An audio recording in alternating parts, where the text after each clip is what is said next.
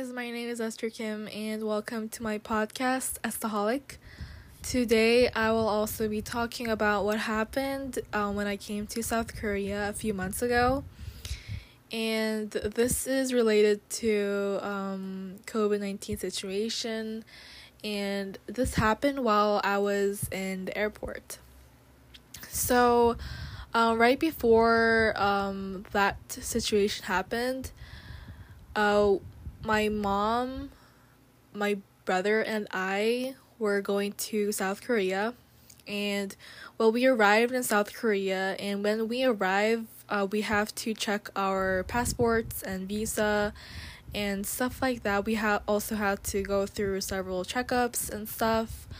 And there was a new system in the airport which I never knew about, which we never knew about, was that there was a thing called um, COVID 19 check system where they had to see our um, coronavirus um, test um, test results.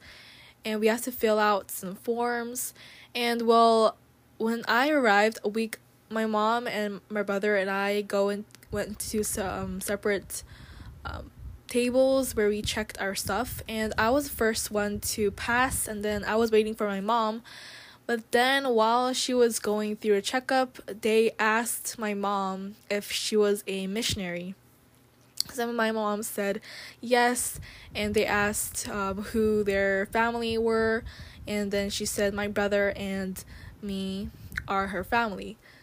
So um, they brought us three. I was kind of worried about where they were, um, where we were going, and so we were um, moved to another separate place where there were no people, since I was um, more scared about, and we also had to go through another um, fill outs. My mom did for me, and my brother did his own.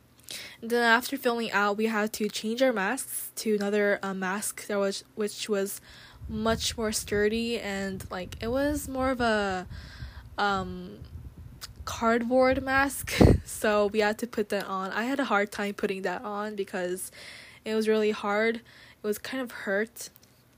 But I, yeah i just we put that on and then we went to a separate place where they told us that we had to go through a checkup and a test for us to check if we we're negative or positive so, um, I was okay, we were okay with that at first, but not until we realized that the test result would come out after six to eight hours. So, we were very devastated because we were supposed to go to, we were supposed to ride a bus to Daegu, uh, where we were supposed to go.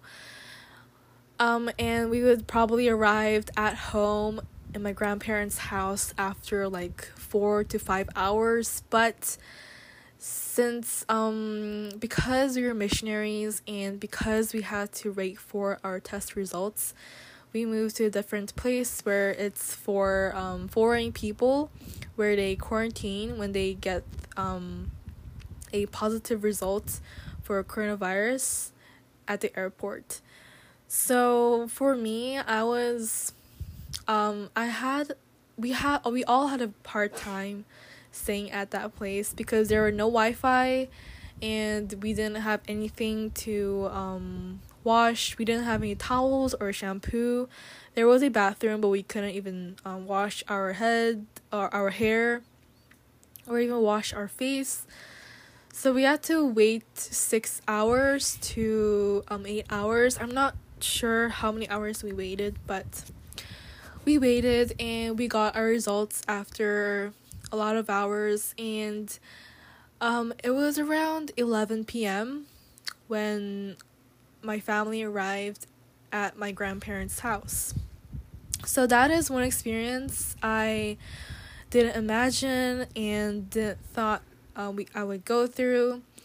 And I guess that was kind of the frustration I felt because of that one virus that caused the whole world to go get into quarantine, get into a hard, difficult time. I know there are a lot of more people who um, go through a much difficult time than me, And I'm hoping that this quarantine or this um, coronavirus will end soon with all the vaccines and stuff. And yeah, I hope that um, you who are listening are will have an easier time um, as days goes by. Yeah. I hope you enjoyed this episode. I hope you stay safe and always be a Bye.